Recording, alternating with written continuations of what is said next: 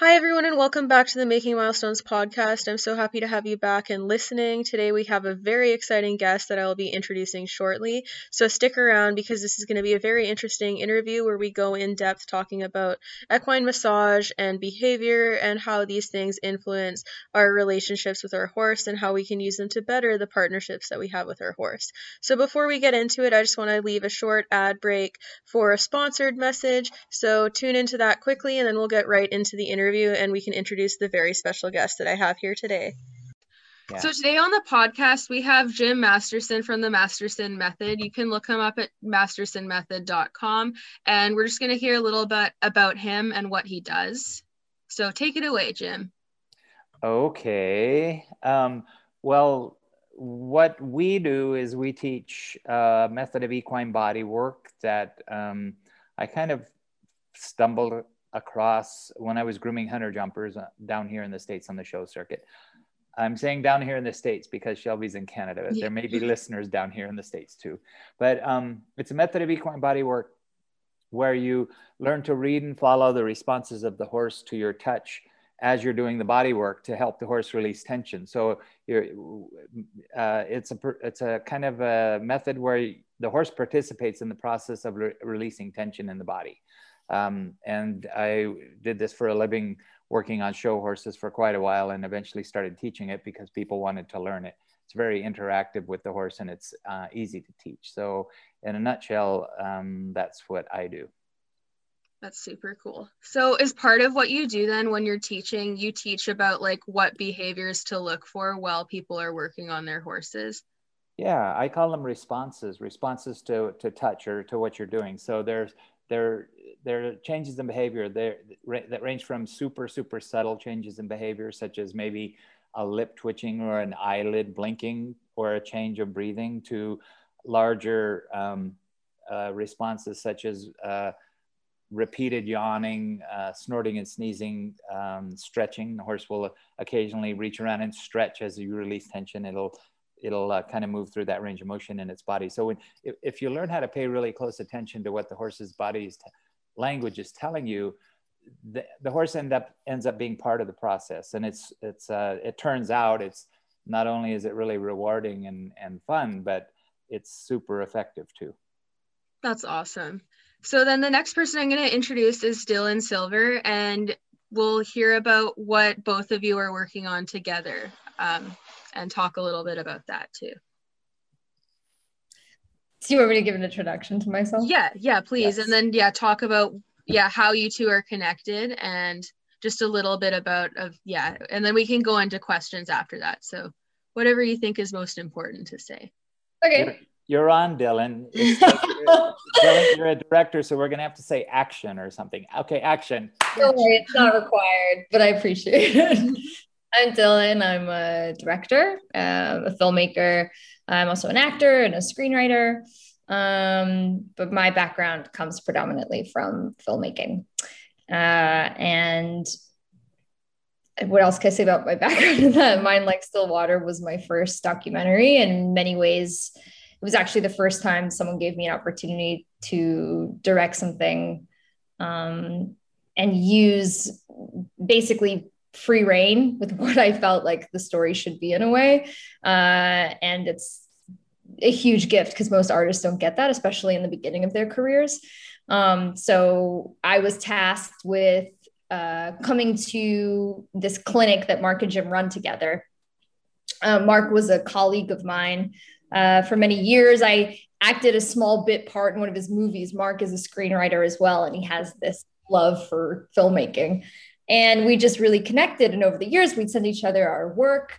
And one day, Mark always knew that I wanted to direct and that I had it in me, you know, that I had these big dreams. And he said, Hey, Dylan, you know, um, Jim and I run this clinic, and it's it's actually very rare that two clinicians work together. And he sort of gave me a little bit deeper of an understanding of why this clinic was special. Um, and he said, Would you be interested in coming to direct? Sort of like a, a, a, little five minute thing about what what we do. And i said okay well send me a, a, beat sheet basically just like an outline. Send me some rough idea of what it is that you want so that i have some sort of gauge on um, like what you're looking for. And what he sent back was was very educational. It was like, this is Mark doing this, this is Jim doing that. And while really informative, I knew instantaneously I was not the person for the job because my I'm a novice uh, horse fan. I know almost, I'm coming from the perspective of knowing less than anybody else in the room. Um, and I gracefully kind of declined. And then Mark said, Well, why? And I said to him, To be honest, I've seen your work and I've read some of your books, and I'm a narrative filmmaker. So, what I would want to do is make a film that, yes, it's going to be promoting your work inadvertently, but what it's actually doing is showing how the way in which you and Jim work, the philosophies you guys have, can change someone's life and how they can impact the way you connect with your animal and the way you connect with the rest of the world and society and nature and because that's what i got out of it when i first you know read my first book of mark's and and then saw jim's work. It was the same different different mechanisms to achieve these fascinating um, results. And and the mark and jim were like okay cool. Yeah okay come, come do that. So we showed we we showed up to set intending you know i brought a teeny tiny crew. The idea was we'll just find something and we'll make a five minute piece but we shot about 50 hours. So wow.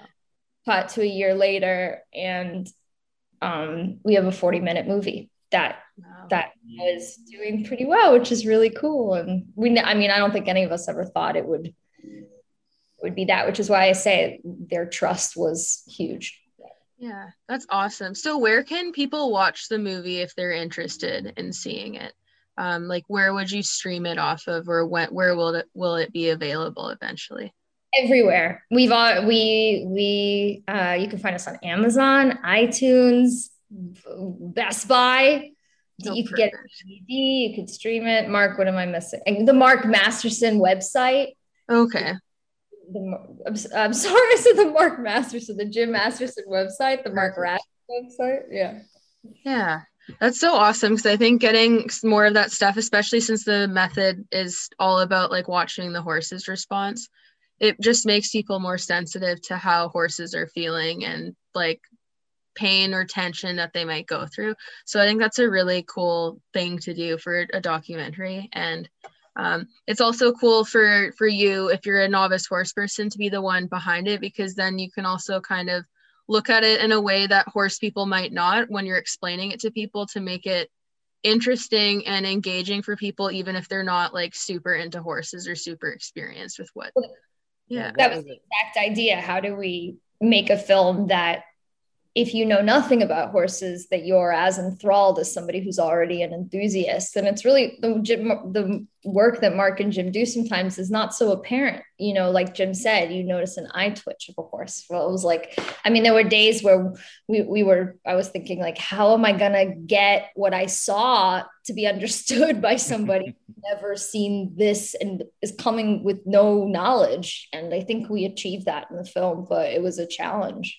Yeah yeah, That's you so did. Awesome. Like you, you, Dylan picked up on some things and um, that were that because it's hard to see sometimes subtle changes in the horse's behavior. And in Mark's case, you know, he, he's all about softening with the horse. So it's hard to pick up sometimes those subtle things. But you, um, Dylan was able to um, pick up like the the meaning and the essence of it just with a few key things in there. And and uh, we when we well i thought we were just going to do a film about the clinic you know about the the clinic mark and i do together. And and i can go a little bit you know tell, talk about the clinic.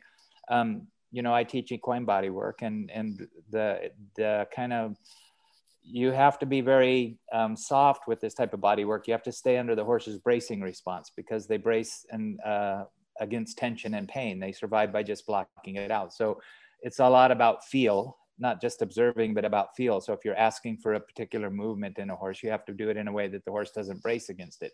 And Mark's the same in, in what he teaches in riding um, under the sa- under saddle. So you know, we came together to do these clinics um, because there was kind of an overlap.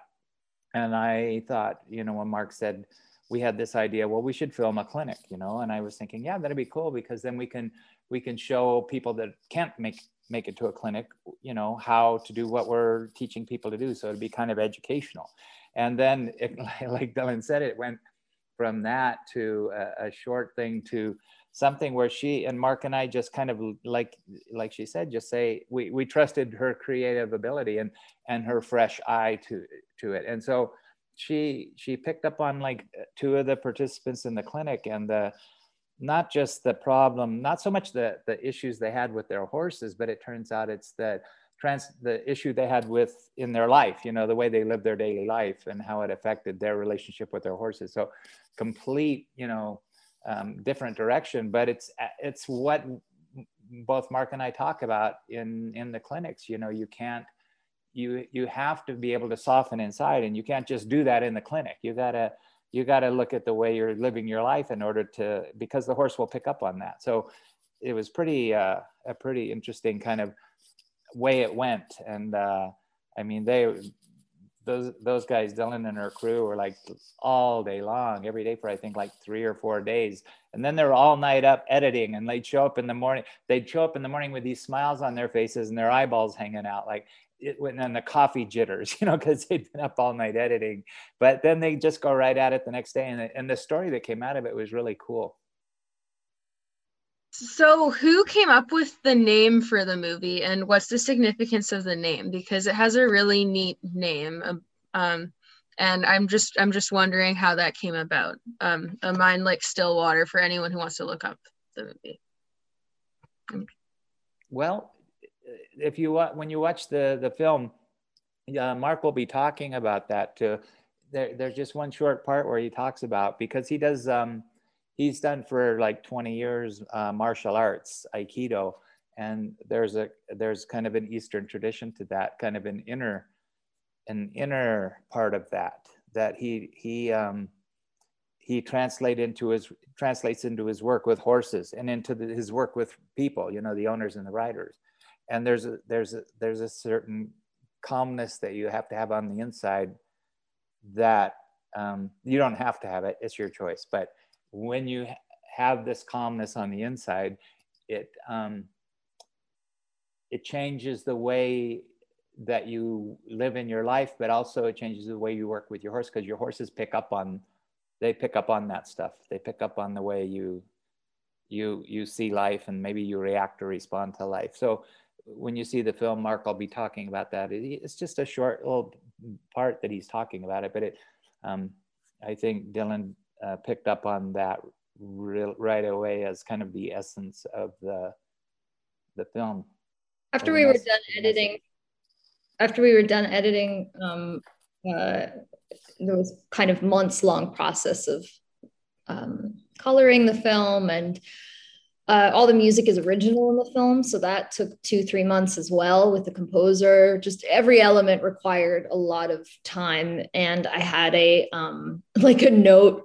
I don't know whatever that app is on your iPhone that you can write notes on, and just every day I'd look at it and sort of look at all the titles, and all of us were brainstorming together too. And I just the only one that ever spoke to me was that title because a mind like Stillwater, in essence, what is first of all, it's engaging. So if we're not into whether you're into horses or not, you're like, oh, what is what does that mean? And you want to kind of like get a better idea of what that even means. And to me, it was that a tranquility of mind is sort of the key, right? Where you're not ruled by your emotions, you're not ruled by your cortisol levels. You're sort of you're seeing things with clear eyes. You're seeing things like a smooth, you know, river. And and what Mark and Jim do in their work is literally and what they also are like in themselves. They embody that essence of like you just let it go and you sort of you have this ease within yourself that allows you to see things clearly. And i i always i think that also the slogan for the film like the poster like of course it's been months now but i think it's like a um uh one the way you do one thing is how you do everything. And that's another big part of the film. So mind like slow right? So if you have a, a, a cool steady mind you can sort of see things clearly. And the way in which you treat your horse is the way in which you treat your family is the way in which you treat your loved ones and sort of that that um, idea.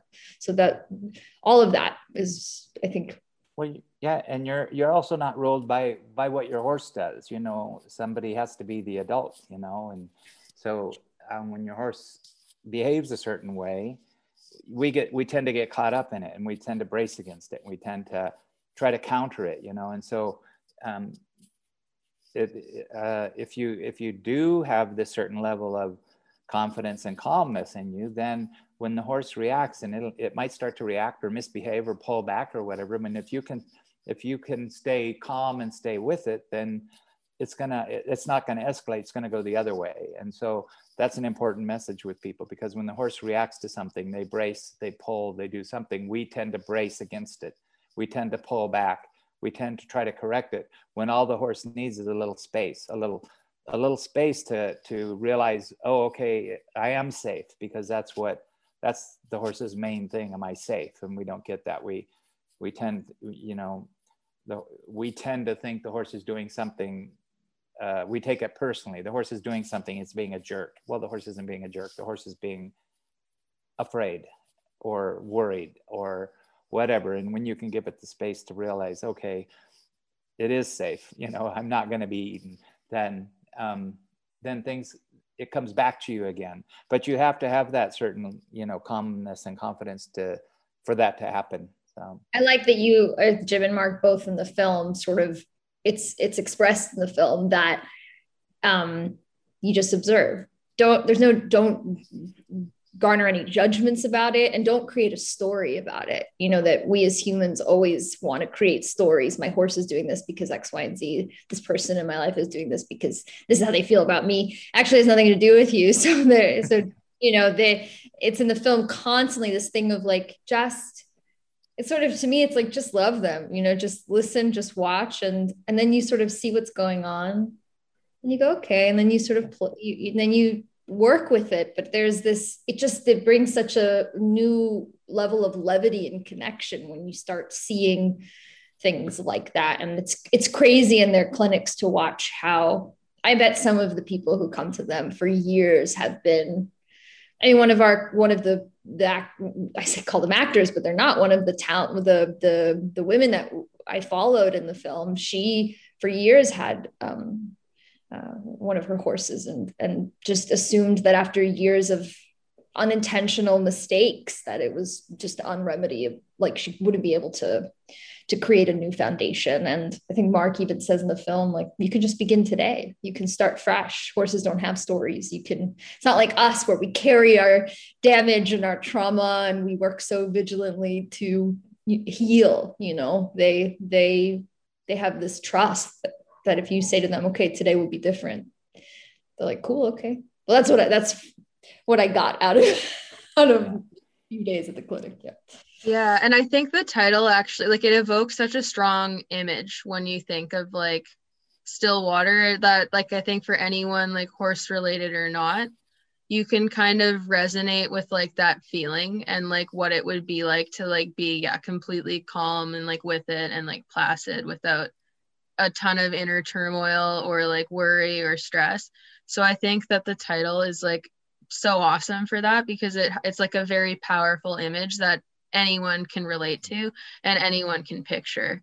Um, and it really does encompass like kind of yeah what the human horse relationship is like because especially since they're flight animals if you're always on edge they always have a reason to be on edge too so and and it's really hard to work with such a big animal that can be so dangerous that can have these big reactions and keep that calm so it's definitely something that people need, need to practice a lot but it's so so important. And i think that's a really good way of wording it because even for people that have horses if you're trying to explain to them like what state of being you need them to be in something like that is probably more powerful and for them to understand and feel than trying to explain how to go through the motions like inhale exhale do this do that because people know how to do square breathing and know things to try to make themselves feel less anxious but they can't always envision what you need to do to like calm your mind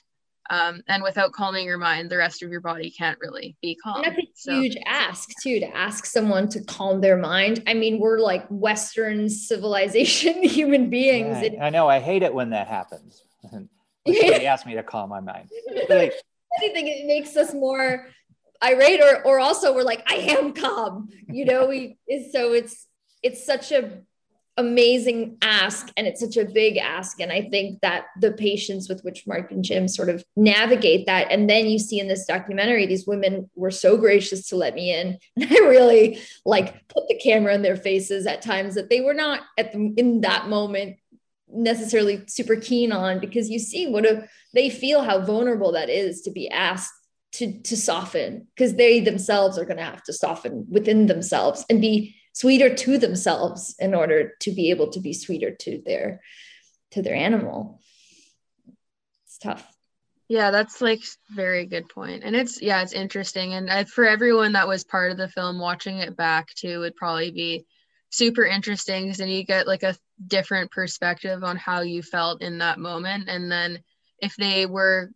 calming themselves from one moment to the next you actually get to kind of see it physically in a way that you won't when you're just standing there in the moment and not kind of watching from the outside.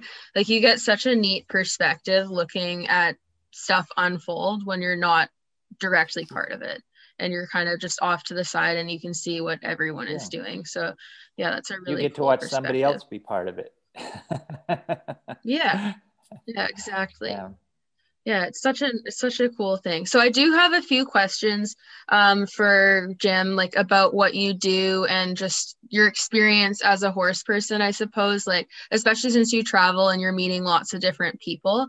Um, i have questions that are kind of relating to that and like what your experience in the horse world is that especially like for the documentary and stuff i'm sure that you've had a lot of experiences over the years that have led to you wanting to produce something that people can see outside of your clinics to kind of make a difference for the horses and show them your way of doing things without people always having to like yeah get you like get you for a clinic or if they don't want to like read a book or listen to a podcast. Like a visual like a movie is very powerful for a lot of people and they like it resonates with people. So i think it's cool that you decided to like put take all your experience and put it into a format that anyone can watch and that allows people who are getting into horses to kind of dip their feet in and see tactics that they can use to try to keep themselves calm as they're learning and then also experienced horse people. Um, because there yeah there's a lot of stuff that i find is missed on a pretty large scale in the horse world just in my experience with people not necessarily taking the time to like sit back and like watch what their horse is actually doing and not necessarily being sensitive to how the horse is feeling in a given moment. And if you're not doing that it's really really easy to cut yeah like you were saying earlier to look at the horse and be like oh they're just being a jerk. Um, so i think the entire premise of your documentary is like a super important thing for the horse world as a whole. Um, but i wanted to ask like for you as a body worker and also just like a horseman, what would you say is one of the biggest problems that you see with horse people and their horses, like at, at your clinics? Like, what do you think is like the main cause behind like be- unwanted behaviors that you might see in your clinic or horses being sore? Or what aspects do you think are like the most well, contributing yeah, I know, I know what you mean. So, when I started doing this, I was grooming um, hunter jumpers on the show circuit. So I didn't have any interest in massage or body work or anything like that. But I noticed these, um, I noticed these subtle changes in the horse's behavior when other when therapists were working on them, whether it's a massage therapist or an acu- acupressure or um, chiropractors, and and that's what kind of got me interested because you know I was interested in the animal and um, and but I realized in that business, you know, I started I, I started experimenting with it, and it turned in this method of body work that it turns out was really effective. You know, I did it for nine years, working on probably six or seven or eight hundred horses a year uh, on the show circuit and off, but mostly on. But and the thing is, they don't, they won't, a trainer won't hire you to come back if it doesn't work. So it worked, and it was super effective because the, I did the horse was involved in it. But one thing that came out of that for me um, that is that people don't realize what their horses are uh, covering up because that's how they survive. They survive by covering up pain and discomfort. If they start to get lame or sore somewhere, say they get sore in their lower back or in a you know, maybe a, a, a, or a limb, you know, a flexor tendon or anything. They start to get sore, they cover it up. They pretend it's not happening because they have to. You know, they're not they're programmed in the wild to to, to do that to survive. So um, and they'll do anything. They'll just keep going and they'll just keep going and they'll keep going and they'll do anything you want till the point where they become so uncomfortable that they either go lame or they misbehave. So um, I think the most important thing is that people they don't realize when their horse is being overworked, oversore, uh, overexerted. They're they don't realize that when they're overdoing it with the horse because the horse doesn't tell them till it gets so bad that they either go lame or they say no. And then when they say no, they get rep- they get uh, their behaviors corrected because we as humans don't realize what they're what they're going through. And I'm not saying, you know, you need to treat your horse like a kitty cat or a kitten or something. They they like to work. They need a job. They survive in the wild by, you know, by keeping going. But I think that's the biggest thing is you don't know what your horse is really covering up and and what's building up in your horse's body because they don't show you. Um, and so when you do learn how to read what the horse is telling you and with the body work techniques you go you use you don't use a lot of pressure to start with so that the horse will tell you. And that and then when the horse starts to tell you and you start to follow that the horse's nervous system starts to allow the tension to release. They don't think about it like they don't analyze like, like we do. Oh this person is being nice to me i'm to go ahead and trust it. They don't analyze like that. It just happens automatically when you take the pressure off and then you pay attention to what their body's saying their their body will start to release release that tension. So i guess the short answer to your question I, do, I usually don't answer with short answers but i usually answer with big long drawn out answers like that. And then i give the short answer at the end. Shorter answer is we don't know what's going on with our horses because we don't know how to read the subtle signs. That's yeah that that's something really important in the horse world that i've noticed too. And it's not always for like um yeah releasing tension in the way you do with like massage and whatnot.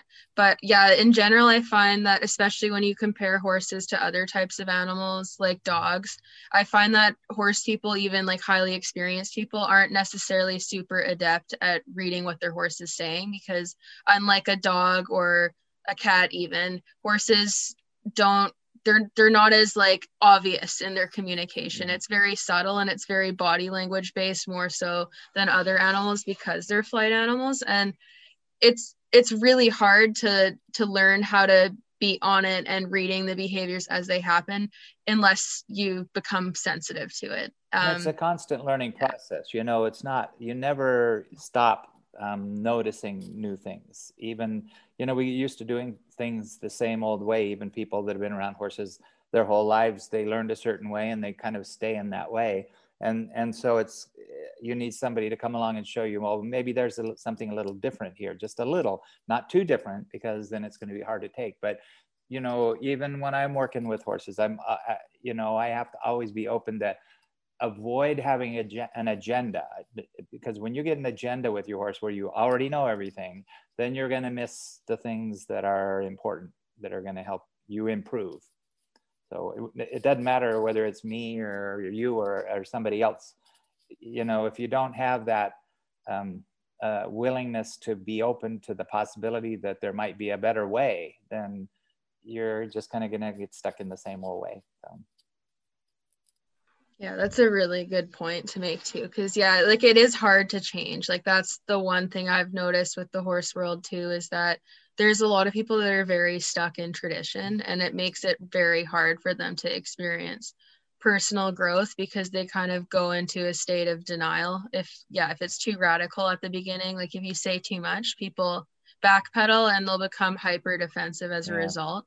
But that's why I like the movies and like stuff like that. And like, yeah, movies, podcasts, videos, any source of information that you can just kind of put out there and be like here you go if you're interested. And then people can come to it on their own and then they're usually more receptive. So i bet a lot of the people that end up watching your documentary are watching it and they might not go into it thinking that they're going to mm-hmm, agree with mm-hmm. everything that they do but then it'll kind of be like a light bulb moment where you say something in a way that someone else hasn't been able to do successfully for it to be received. And then they don't feel they're not as defensive because you're not approaching them directly and yeah. saying yeah whatever right you, you're, you're not it's, you're it's yeah. not like you're not confronting them with uh, something that yeah that they see it themselves. They see it for themselves. But you know I, i'm it's pretty amazing how how many people or more and more are looking at the horse in a different way than the traditional way you know there are, were, were a lot of quite a few people around you know in the traditional way like the Dorrances and everything that saw horses differently but they didn't really have a, a huge well you know impact. They did eventually but i think along with, with the internet you, people are exposed to this now and they see things and they and they're starting to change. So you know i'm not complaining about the old way of doing things. I'm just, you know things are getting better and better and better um, with horses. I think also once you see Mark's work or Jim's work, there's no going back. I cannot imagine anyone that then's like, no, I'll do it the, this other way. yeah, Too good. Yeah, like I can't. I think I'd rather go back and fight with my horse. yeah, it's just no. They're giving you such a good alternative to like a much better way of life. I cannot yeah. imagine that. Yeah. Everyone probably just wishes they had found it a little sooner.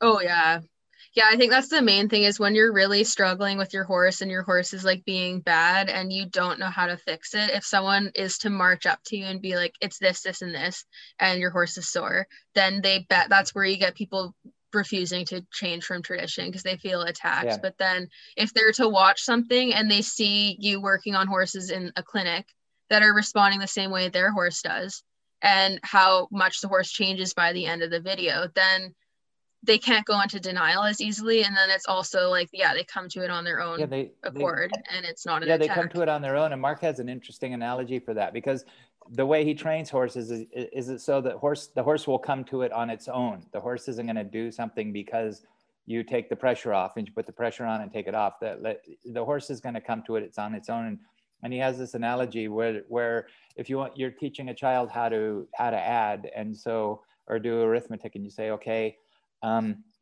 what's two plus two? And the, and the child says five. No, that's wrong. Uh, what's two plus two? Um, six. No. What's two plus two? Three. No. What's two plus two? Four. Yes, that's right. So the child got it right, but the child didn't learn how to add. The child just learned through um, basically putting pressure on and taking it off that two and two is four, but it didn't really learn how to add. So um, his philosophy with horses is leading the horse to figure it out on its own. And then it becomes more it becomes real for the horse. The horse isn't just doing it because it was told it needed to do it or it's the easiest way to do it. So it's the same with people. And uh, with the type of body work that we do the one of the key things is that when you run into resistance with the horse when you're doing going through movements and manipulations with the horse you're asking for some part of the body to move. And when it braces or resists, you soften. And when you soften, the horse releases that resistance. And then you can go through it. So you can get the horse's nervous system to release physical tension in the body by softening when you run into resistance. And, it, and I realized at one point when I started teaching is that it works with people too. When you run into resistance with a person, rather than brace against it, you soften. And when you soften, they soften. And then you can move through it. So um, it's it, it kind of is like what you're talking about you know you somebody has to experience it. You can't tell them okay soften. You get they they have to experience it. What's and, great in the film too is it's on the women to do that. It's on the human in this situation because they you have to lead the you have to lead by example. And so you're sort of seeing these human beings go through the process of you know overcoming that vulnerability. I mean and and it is very it does it's when you said attack shelby and that is in the film sometimes or when i was filming it i could feel that it felt like an offense to the individual because they love their horses so unconditionally. You know even when mark would say you know bring attention to the teeth and one of the women said i just got their teeth done. And so it's not saying that that that they did anything wrong. It's just saying i understand that um yes you did and there's still some stuff going on. Yeah. so you know be, be be okay with that. And and it's and let's let's move from into something new from that. Let's learn from that. And yeah. Yeah there's no judgment. There's no judgment about it for on the human or the horse. It's just uh, if, if this isn't working let's do something different. And when you run into resistance soften and and um i don't know the, the, i think the the film's really cool because it was completely different uh, perspective than um, than we're used to with horse with horse things yeah, and it's interesting too because through like a film, people get a different experience than they would even from going at a clinic. So even people who have come to your clinics and seen you, they can get a different experience from watching the film than what they might have at a clinic, which is really interesting. And it's also just more accessible to everyone, which is yeah. really good because yeah and like all of the concepts too like what you mentioned about um, the pressure and release and softening working for people too it's it's really interesting because yeah usually when people get better at handling their animals or being more sensitive to their horses and their feelings they also by default start to like get better in their human to human relationships because a lot of the behavior concepts for like animals apply to people. It's just more complex in the way people think yeah, but animal hor- a lot of the same horses things are horses are less compli- complicated than people so um, it's true but yeah yeah, that's so awesome. So I haven't yeah, I have, an, I have another question okay. for you that is um in relation to what you do and that is as a body worker, are there certain areas on the horse that you find are more prone to tension or soreness or certain problems that you consistently see repeating themselves when you're working on horses oh yeah there's there i mean in general but there's certain patterns in the horses of tension in the horse's body that show up that are caused by different things because everything we work on in the horse's body, every all the tension is caused by something, it, it, and so um, often it'll show up in patterns. But but um, early on, I learned that there's three key junctions in the horse's body that will accumulate tension and kind of get torqued because it doesn't build uh, evenly unilaterally. I mean, uh, it, it builds asymmetrically. So the poll and the atlas probably is the most important junction in the horse and, tension in the poll and atlas.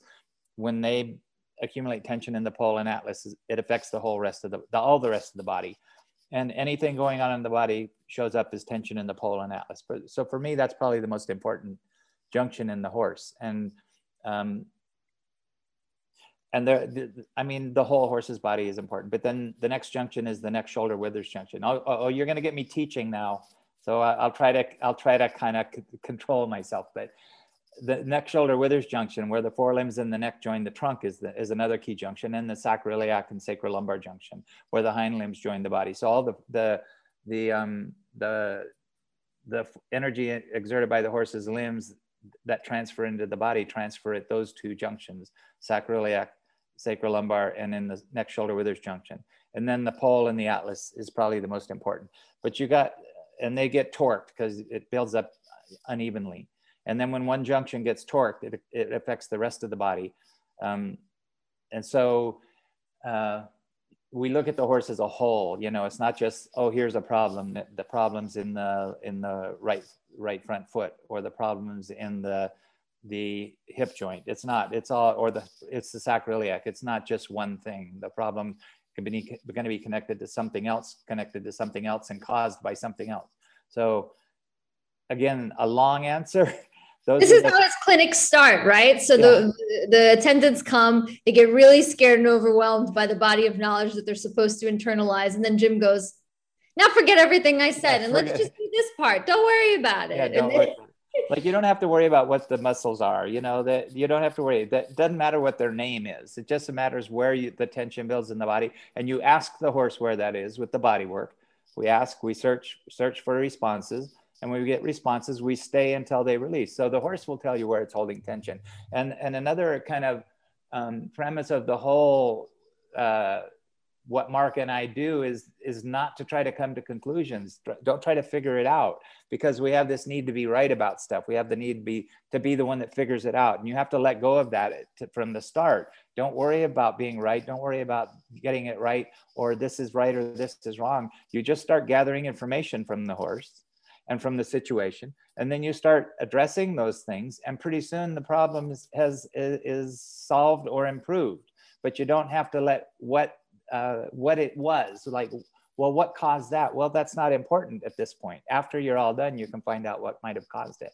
Does that make sense shelby? It's kind of yeah that makes sense. And i think it's a really good sentiment because i find that like a lot of the defensiveness that we see in horse people is like related to not wanting to be wrong right. or like the shame of admitting something that you might have inadvertently done or like a situation yeah. that the horse is in because of you might have caused the pain. Um and then there's a yeah people don't like admitting to that. And then it kind of halts their ability to kind of progress and learn from situations because that's been my experience as a horse person too. That was like my biggest downfall was not wanting to be wrong and not wanting to admit that things that i was doing that there was a better way of doing them or that there is a yeah. different way that i could be training or teaching my horses to avoid certain issues. Um, and it, I viewed it as a weakness to admit that. When really like when you look at yourself and you're like reflecting and seeing where you can change is actually a strength to be able to look at and go like these are problems that I can work on or these are areas of concern in my horse that I should be mindful of and mm-hmm. pay attention to. Yeah, if you can let go, if you can let go of that need to be right and to figure it out right now, if you can let go of that, that's like trying to try, trying to fix the horse right now. You can't fix the horse right now. It's an ongoing process of making it things better and better. So if you can let go of that need to be right, you can actually make a lot of difference. You know, if you have the attitude you're going to try to fix something, with the body work, the horse is going to brace against it because you're you're coming in with a, an agenda. So let go of your agenda, and you end up fixing things. Not that that's the goal. The goal isn't to fix things. The goal is to just to make them better. So it's even when even when the clients would say, "I got it. You're right, Jim. That makes so much sense." Then they'd go to do the body work, and they and they'd be like, "My horse isn't releasing."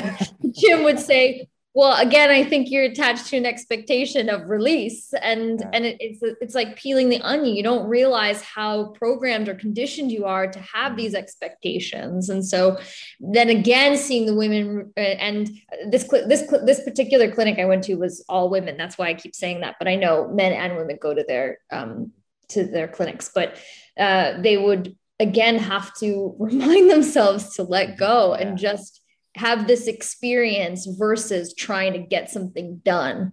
Yeah. Um, or figure it out, you know. Figure it out, yeah. Or get some, yeah, to have the expectation that you have a result in your mind. And then that's not the same result the horse has in its mind. So you have to kind of let go a little bit. So. Yeah, that's a really good way of like wording things to mm. to let go and kind of yeah not have expectations, but just kind of watch the situation unfold mm-hmm. um, as is. So with that in mind, would you say that like with your method, um, like because I've seen like everything that you've been doing on your website, and then now with this movie, it it seems to me like my take on it is that you have a method that's like accessible to like any horse person if they're looking to learn more about their horse and ways oh, to yeah. make Any, their horse anybody more comfortable. can learn how to do this. That's the the thing. It's not you don't have to learn a lot of anatomy. You don't have to. All you have to do is learn how to read what your horse is telling you and learn learn certain levels of touch and feel that you use when you're working with the horse. And that's what we do. That's what we teach people now. And and then you can go from there. But um, that's the thing about. That's why I started teaching this and sharing it with people. You know because I mean, I was making a good living working on horses, but um, I knew I was going to get old someday and might not be able to work on horses. But people wanted to start learning it because it was so interactive with the horse. It, you know, you're really interacting with the horse. And so I realized anybody could learn how to do this. So I started teaching it. Um, yeah, and that's really important to like passing off your knowledge so that other people can kind of continue it. That's makes a really big difference in the horse world because it's going it more people are connected through yeah well i can make learning. a living sharing this so and, and, you can go on our website and we have we have tons of youtube free videos on how to do certain different techniques because uh, I want people to go out and try it and see if it works. And if it works for them, then they then they'll come and learn more. But um, uh, on our website, I, I, think it's on the About page. If you scroll down, there's a video on how to do this technique we call the bladder meridian technique. And this technique is so simple and it's so effective. And it's how you learn how to how to start reading what your horse is telling you and watching its responses and watching it release the tension. So uh, you know you can it's so easy to do and my it's my goal that every horse on the planet has this done to it and uh and it's free and it's easy you know why not why not go do it yeah. and see if that's what you want to continue doing uh i get emails all the time from people that that do the bladder meridian technique it's a chinese medicine meridian the bladder meridian doesn't sound really you know the bladder meridian but that's what it is and and you run your hand down this line of the horse and watch for responses um, with a certain level of pressure, which is absolutely no pressure. And you wait when you get a response. And you just all you have to do is have a little patience and trust that it's going to possibly work, and um, and just do what it says. And you're I get emails from people that say their horses have, have they've had problems for years with something, and the horse internally let something go in its nervous system that that they had a new horse. So, you know, they had a new horse for free. You know, not everybody that needs a new horse for free, but you know, some people don't have a horse with with long-standing issues, but a lot of people do. So um, that's back to the point. Anybody can learn to do this in about 10 minutes. Can start learning how to do this and and uh, connect with their horse in in a new way. And uh, you know, so anyways, that's my my goal now. So that's a really awesome goal to have. And also, yeah, the free YouTube videos aspect of it is like so much more accessible, especially for young people. On YouTube, they're way more likely to find things. So if they can come across a free video on how they could potentially make their horses well, yeah, and better. That, and, that and I'm not just putting free videos out there so people will buy other videos. I mean, you can. There's probably 30 YouTube. But people, a lot of people go online onto our website or our YouTube channel and they try this stuff, and they it really works for them. So they just continue to do it off of YouTube, and they. I mean that they just go with it, and other people want to learn more, and they come and learn more. But either way, you know, the horse benefits and it, as it turns out, you know, as you can see in Dylan's film, the human benefits too. Yeah, I bet even just by working on the horses, a lot of riders get to relieve their own tension because it's so frustrating to deal with something like a problem that's caused by something. And for the horse, it'd be like tension or pain or stress or something. But then the riders kind of they have their own goals and like their own timeline that they want to move on. So when something that you can't identify disrupts that, it's like a very negative emotional state. Mm-hmm. So giving people more control by teaching them things that they can do to change their situation, I think that'll help with a lot of riders' mental states because it's it's just so frustrating to work with horses because they're difficult animals but it's even more frustrating if you don't know where to start with a problem or what's causing it. Um, we're also sort of touching on only half of the the film because this clinic that this dual clinic that they run so a horse comes in and jim first does body work on the horse just like you're saying shelby to get to that sort of point where um, they're they're more relaxed. And then but then we have to deal with the amount of force that the that the rider is exerting. And that's where mark comes in. And he just like just like jim is saying like the most gentle touch horses can feel. So when we're doing the body work you know this gentility is paramount. It's the same when you're on the horse. And there's one of my favorite parts of the movie is when jim teaches one of the women just think about moving. Don't use your legs don't do anything just think about it. And she just thinks and the horse moves. And it's that thing of all right well in every aspect of this now soften with the amount of force you're exerting and sort of trust that this relationship is building. And um, i think it's so brilliant that they why they do this together. And sometimes mark won't even begin jim and mark assess together the horse before anything. And and they'll tell the rider right away um, like i'm sorry but we we can't even see you ride today because the horse needs body work first. And you can see when the rider's sort of bummed because all day they've been seeing other people get to ride. And, well, and they then, don't notice they don't notice what, what's been what's going on with their horse because they've been doing the same thing for so long with their horse. And the horses learned to the horses learn to adjust to what they're they're doing and cover up what's really bothering it physically. You know the horses learn to adjust. So that that was the whole the thing about Mark would for years and years and years, people bring horses to him at clinics to, you know, help them with a problem with the horse. And Mark would watch the horse go and he'd say, This horse is having difficulty doing what you're asking physically. You know, that's the problem. It's not, that's where we got to start right there. And he would say, Go have your horse taken care of by a chiropractor or something first. So he he he said he got he was sending away like 30 to 40 percent of people that came to him with with problems and so he wanted to learn something to be able to help him with the problem. So he and his wife Chrissy, they we crossed came across each other at a horse expo, and they learned, and Chrissy became a certified practitioner, and so that they could help with the physical issues as well as the behavioral issues. And then um, Chrissy came up with this brilliant idea of having a joint clinic where we we combine the two, you know, the physical issues with the behavioral issues, and it worked out really cool. And uh, that's how the, those clinics work. And it's, uh, yeah. The more you can do with your horse on that level of softness, the better, the better experience you both you and your horse are going to have. It doesn't mean you're not going to have escalations and it doesn't mean you're not going to run into problems, but you're going to be able to help the horse figure them out a lot quicker if the horse doesn't have physical pain and if the horse understands what you're asking because you're you're paying attention to it and you're asking it on that level of softness instead of the level of panic that the horse reaches when it's when it's scared. Because that's what we do. The horse reaches that certain level of panic. We go up there with it. And then mm-hmm. who's gonna who's gonna come down you know? Yeah.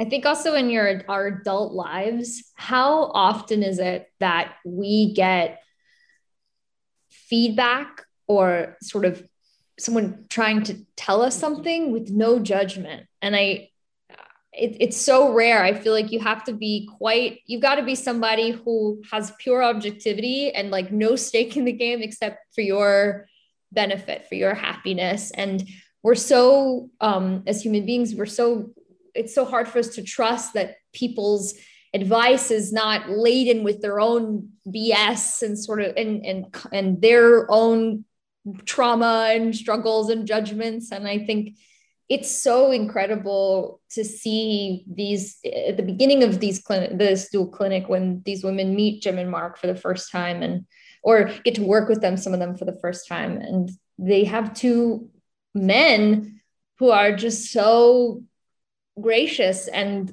no judge i mean no judgment. It's just we're just calling things like it is. And it's, not bad or good. It just is. And so if we want it to be something different cool. Let's figure out how to do that. And i think the lesson in that is is twofold because it's also like how as we as human beings can trust other people and you know listen to the things maybe that they have to say. And if it doesn't resonate that's okay. And if it does great. But it's it says it has it says nothing about us you know that yeah. we're, we're not some, some people come looking for the right answer you know the answer to a question what's the right answer? And there is no right answer. That's there's what works or makes it better or what doesn't you know there's no no i've seen there was one rider who was getting i remember at that clinic was really frustrated by what you guys were saying because what you guys are offering it's sort of like it's like a new philosophy in a way. It's not just so simple of do this and this will happen. It's almost more frustrating but the benefits are far longer term and maybe for a completely new way of life. And but that is that's hard. It's like you know that's really yeah. going to the foundations of reprogramming the way somebody does something yeah. I, I think too that there's a lot like outside of the horse world as well, but definitely within it. A lot of people kind of expect or they look for instant gratification. And when they can't get that, that's where they kind of start getting easily frustrated. But as soon as you learn to be patient and realize that like it actually takes less time to get to your end goal if you do it properly and you're not in a rush and you're not just trying to do whatever you can to kind of muscle your way to a show or whatever your goals are. I think once people realize that it's actually faster to kind of take the softer approach, um, because you don't run into pain issues or behavior issues from rushing or scaring your horse. Mm-hmm. Then they kind of start to be more willing to change. But it's hard to realize that if you're not willing to try. Um, and it's really hard to develop patience if you've never had to. So I, I can see I can see the difficulty, but that's also why it's so cool that the clinic focuses on like not just the horse, but the human's response to how the horse behaves. And also like i think it would be it's really valuable to have a clinic where you assess the horse on the ground and you're working on them. And then you also get to see the same horses under saddle because it probably gives a lot more insight on what's going on than what you'd get just from seeing the horse um, yeah. which is really cool.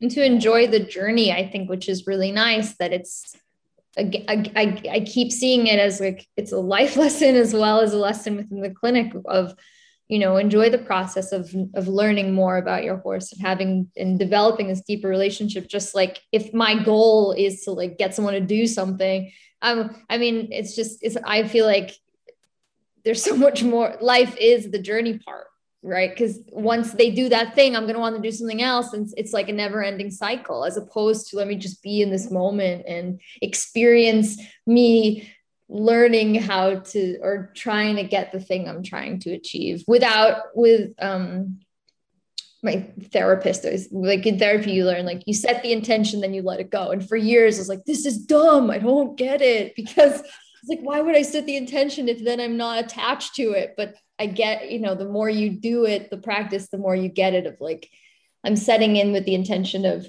relieving tension from my horse and now I let go of all that and I'm just here and I'm just gonna I'm just gonna give it a try. Well, your horse is the therapist then. Yeah. oh, like another thing he says too, which I love, which re- this film I thought about it a lot, is he'd say like progress. You don't feel like you're going anywhere, right? And then because life is not like a like a big mountain, it's just kind of like a spiral that just keeps going so you don't feel how you've progressed at all but then you look behind you and you're like oh damn i'm like levels above where i was you know a while ago and so you sort of that's the there's the the the fruits of your labor you're not going to ever feel like i've i've come so far just one day you're going to realize you've progressed and so man, I can't. I'm if I went up to Jim and Mark's clinic and like had to change my. I've seen the women had to change their lives in order to start embodying it, and it's a feat. It's like, you know, it's it's they'd say it's like a gift they brought themselves, but then they were also like, but it's also making me so nervous and vulnerable that all these things would come up for them because well, it's supposed to be fun. yeah, have fun too. They'd be like, oh, then they would, they would, they would didn't want it to end. Nobody wanted that couple days to end and and and, and there are people that go back year after year i've seen i've seen how they like they sell out and they can't it's it, it's an insatiable thing once somebody meets them and works with them. Yeah that's so cool. I, I think that all of that's so important and it's it's nice because i don't find that very many clinicians in the horse world actually like address the human horse relationship and like the human state of mind and how they might react to things because um some some people are like very harsh in how they go about stuff when they're training especially where it's kind of like very directed at the person so i think that it's really nice to see that there's clinicians that take the softer approach because i bet a lot of horse people go into it kind of expecting to need to be on the defense and expecting to like meet harsh criticism rather than just like advice, telling them ways they can better their life and the lives of their horses. Um, and yeah, the defensiveness I think stops a lot of people from growth. So the less they meet a wall that makes them feel like they need to go into fight or flight mode, I think the more progress we'll have in the horse world. So Shelby, what kind of riding do you do? I I'm like turning, I kind of turning the tables on you now. I do. Oh yeah, you're doing the interview now. I do a lot of like a little bit of everything because I gallop race horses on the track as like an exercise rider for part of the season. And then I do like most of my training business is like starting horses under saddle or taking in people's problem horses or working with thoroughbreds once they're retired from racing. So most of the horses I work with in some capacity are either nervous due to lack of experience or nervous due to previous experiences that were negative or have behavioral problems because of like their management or how they were ridden or trained in the past and sometimes due to pain too so um, it's interesting because i get to see kind of the full scale of like different types of people and how the handling impacts the horse and also what a lot of the typical problems are in certain industries. Um, but with that said like for my personal riding like short answer is i do show jumping and dressage. I don't want i don't do eventing because cross country is too scary for me. Um, but i really i really like doing that. And i also really like the race horses so definitely still there's like a part of my heart that is working at the racetrack i just don't want to work there full time i, I she's really also like got great merch jim i saw her website she's got adorable cartoon merchandise and it's yeah.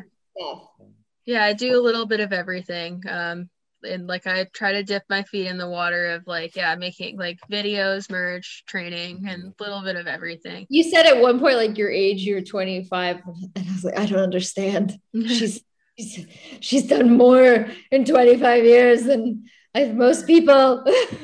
I've been involved with horses for a long time too. So it's kind of like I find for me that like most of my personal growth was actually in a pretty short period of time because I stagnated for so long doing the same thing and like making the same mistakes. And then once you kind of start to change things, then it happens quickly because it's like a snowball effect where you realize something works and you kind of dive headfirst into it and want to keep learning and changing. So for me, like my my horsemanship within like the last five years, I found has changed way more than it had like in a decade prior to that because I was very stuck in my ways for a very long time. Mm-hmm. Um, yeah. Well, try uh, thoroughbreds that come off the track are I you know I come across a lot of them and they they are so good at covering up physical issues. You know. Oh yeah. And I, and I think you know, I don't know a lot about the track. I mean, I've worked on thoroughbreds off the track and a few, just a few for for racing trainers.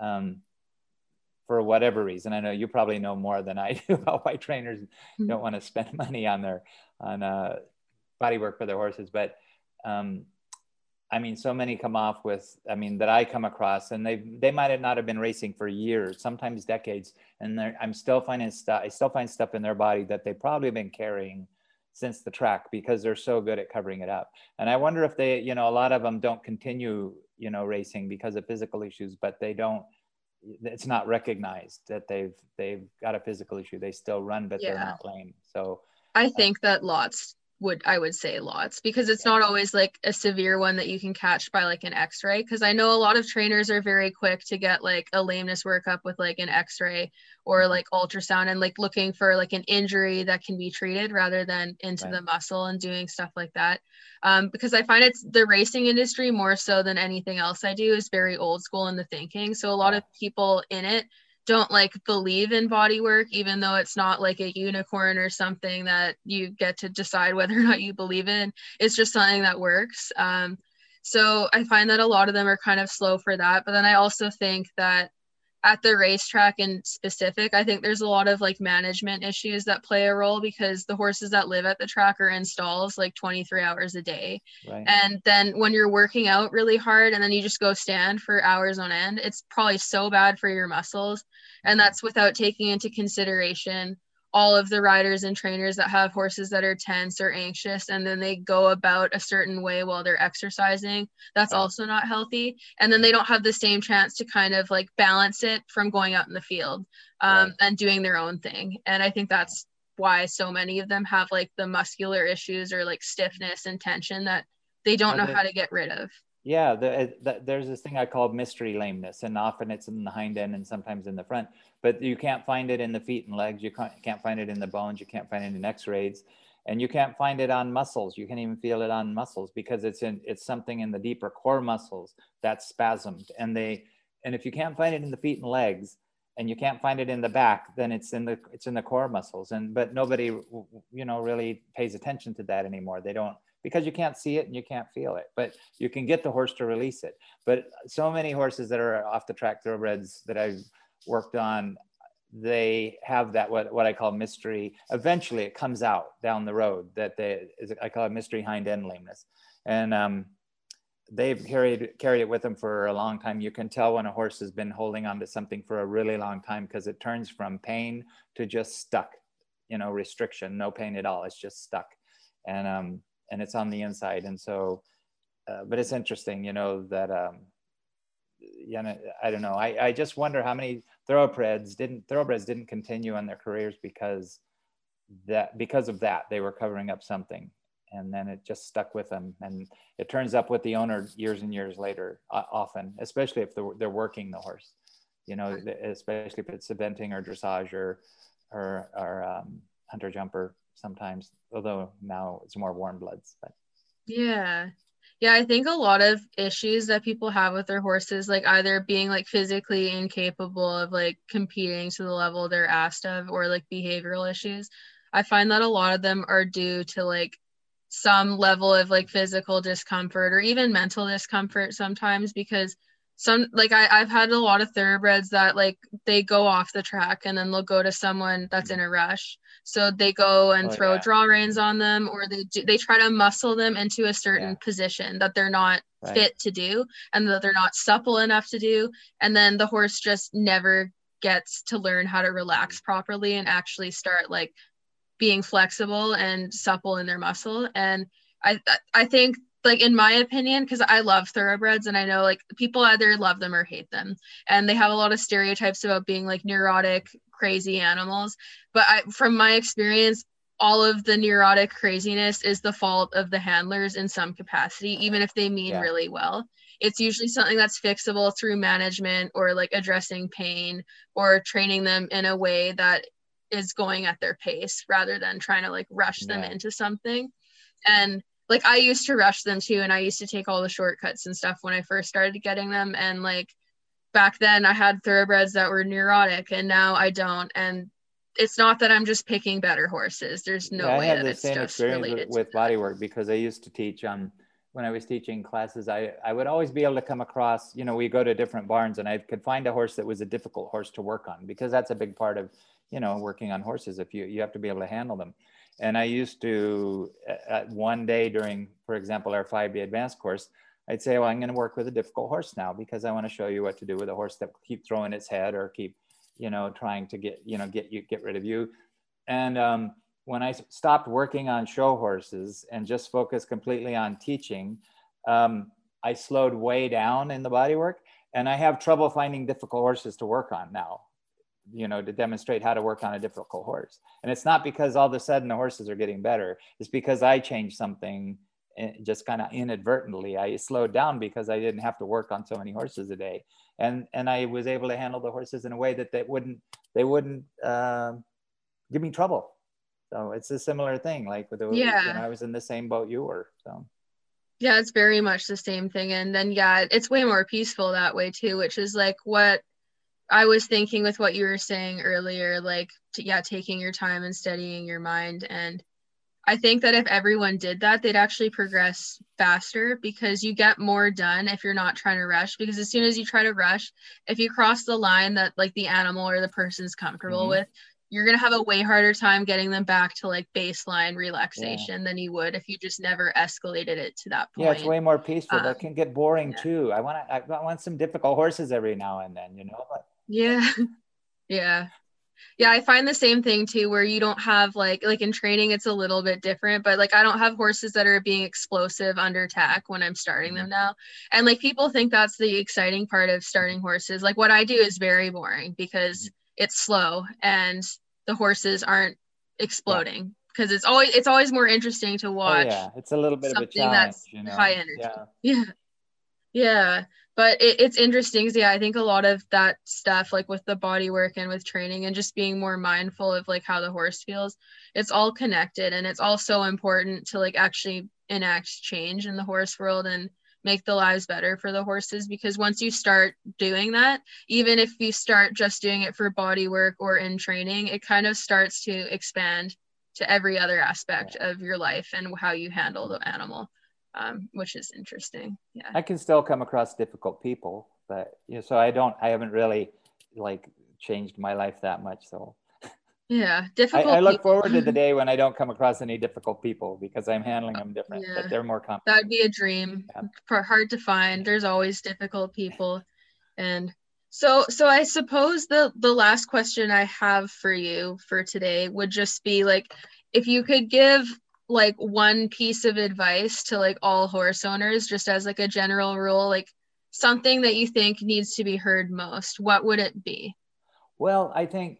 Um, just you know with this when we work on a horse we we every once in a while we step back and see what the horse has to say and if you've got a good release attention the horse will give you certain behaviors like you know repeated yawning or snorting and sneezing or you just step back to see if anything let go and it might take might take 10 seconds it might take 60 seconds it might take even longer but at some point the horse will just let its breath out and shift its weight from leg to leg, for example. And so we don't give the horses time to process what we're doing, whether it's body work or training, any kind of interaction. We're, we're we don't give the horse time to process it. And if you did, um, doesn't matter what you do, whether it's another modality besides what we do, whether it's riding, whether it's do, doing anything, if you just take the time every once in a while just to take the pressure off the horse for no reason at all, not to get a result, not to get it to do something for, but just take the pressure off and step back and just watch for for a minute, and you'll and you'll probably see a change in your horse. But you don't. We don't give the horse that chance because we don't we don't recognize that it needs it. I guess I don't know why. And plus, we're humans and we want to do everything fast. But um, like you said, we want to get the result right away. But if you can let go of that agenda and just step back every once in a while and take the pressure off your horse just to see what it has to say, you're probably going to get a lot better results in general with stuff. So if there was one piece of advice, that's what I would that's what I would say. Yeah, that's really important. And it's good advice for anything too, like even outside of horses, just to kind of sit back and stop being so frantic about mm. every goal in life or like what you're trying to do. And it's interesting too because what you said there is like basically the the metaphor for like the title of your doc documentary is that exact concept is like taking a step back yeah. and i i was stealing. i was shooting for a mind like an ice cold beer but they, they didn't go for it that would be funny yeah oh no that's so great. That and i i'm i'm excited to check out the movie. And then yeah for anyone who's interested to find the movie you can you said you could find it on amazon prime iTunes or everywhere. Just look a mind like still water. You can write also the uh, after that you can write Jim Masterson, Mark Rashid, any of Dylan Silver, any of those key key words. You just give Dylan a call. Dylan, give me your number. Everybody's gonna. Nobody wants to call me. They'll have horse questions. yeah no that that's so awesome and i think that's a good thing for everyone to check out and even just the conversation here um i think it's so important because everything you you say like about body work and like behavior and like taking a step back and taking your time it's quite progressive in terms of like how the general person on the show circuit might view things because it's all about the speed at which you accomplish things rather than like whether they're executed well.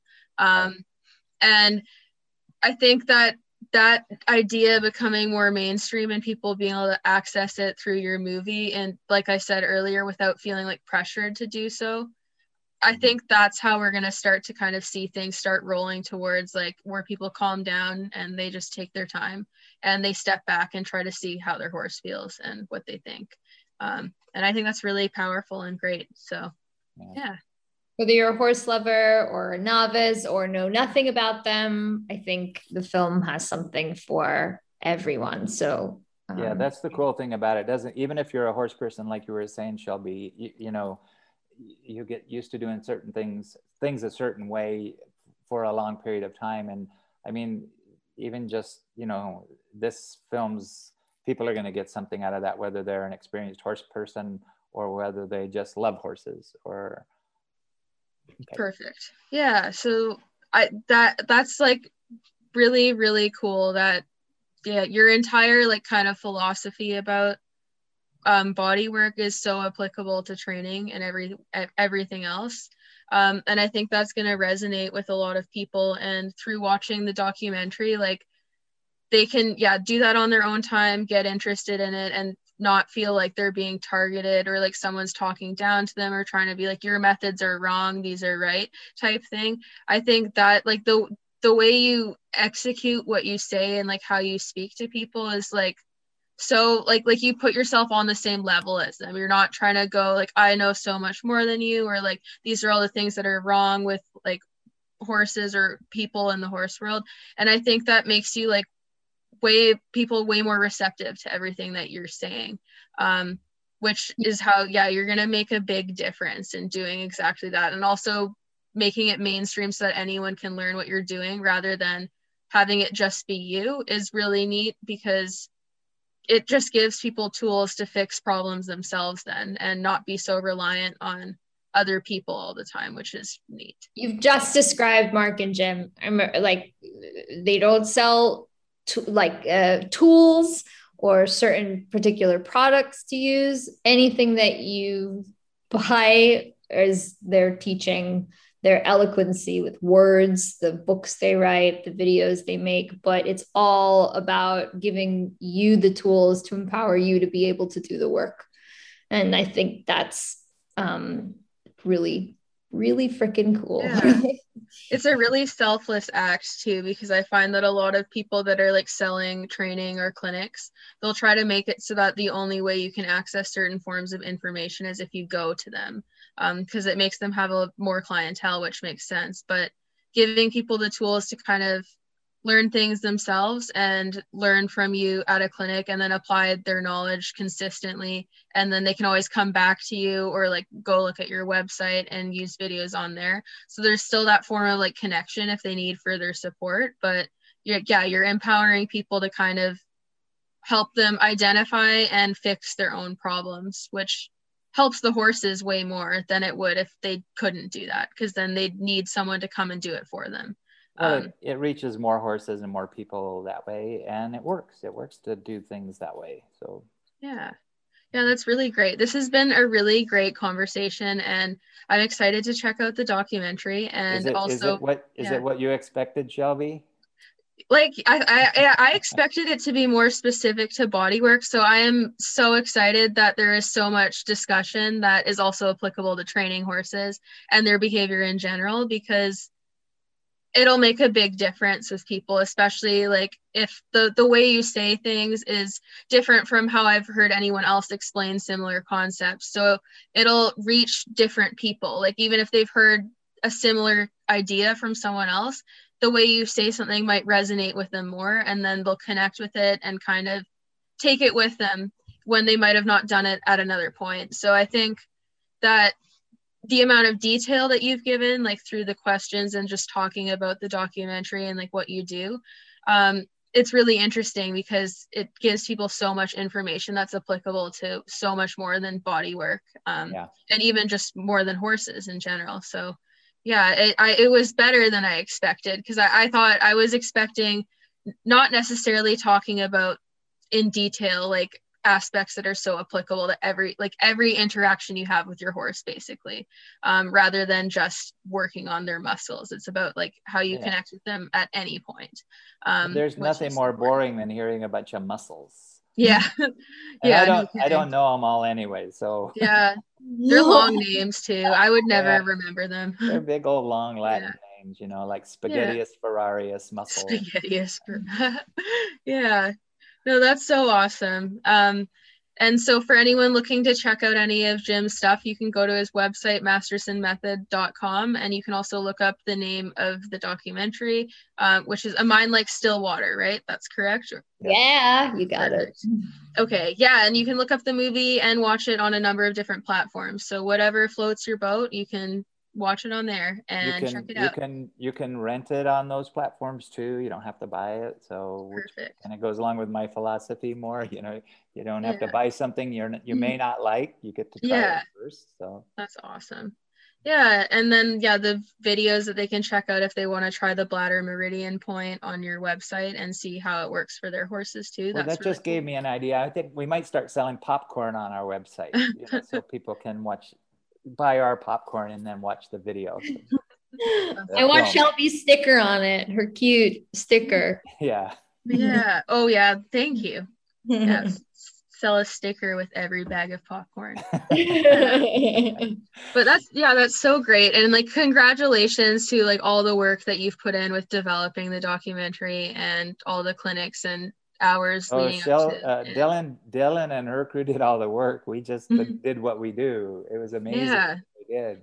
Well, that's so awesome. Um, big congrats because it's just like these types of things becoming more accessible for people to watch within the horse world, I think is so important because there's just not enough out there on horses in documentary form and like mainstream movies that are fictional depict horses in like the most unrealistic way. So Mhm. the more access people have to this type of stuff, the more change will happen. And um, I'm so excited to have had both of you on the podcast, and um, I think that people are going to learn a lot from this conversation because it's a, it's been a very very interesting conversation. Thanks for having us, Shelby. Thank yeah, Yeah. Thank, thank, you. so much. Yeah, and then have a beautiful day and enjoy the rest of your night. And I'm really looking forward to being able to share this with people because it it'll help a lot of people with their horses and give them something to work on with their problems or any body work that they need to do on their horse. So it'll give them options, which I find a lot of riders need because if they're frustrated and they feel like nothing's working, getting another option to use is like that bright light of hope in a dark night that they can use. So I think that's really great. So thank you so much for that and and taking the time to discuss this and give all of your knowledge and everything on here. That's so great. Thank you to all of you who listened to this podcast, and most of all, thank you to Jim Masterson and Dylan Silver for coming in and letting me interview them on the podcast for this episode. I hope that everyone listening got something that they could take away from this that was helpful or interesting, and I hope you enjoyed this episode. I'm planning on doing some more interviews in the future as well because I think this is a fun way to feature all sorts of different talent in the horse world. So, yeah, definitely let me know what you think of this episode, and I would really love to hear your thoughts. And if you're interested in supporting the podcast, just so you all know, I have a Patreon account that you can subscribe to for as little as a dollar a month and access behind the scenes content to watch and listen to, and also offer podcast suggestions for topics that I can look at and consider in the future. So there's lots of cool things that you can access on the Patreon account. And then I also have my merch and my saddle pads and other stuff that can be accessed for supporting the podcast and helping me to continue to improve my equipment and the types of things that I can offer on here. So thank you all for listening and thank you all for your support. I really appreciate it and I hope you liked this episode.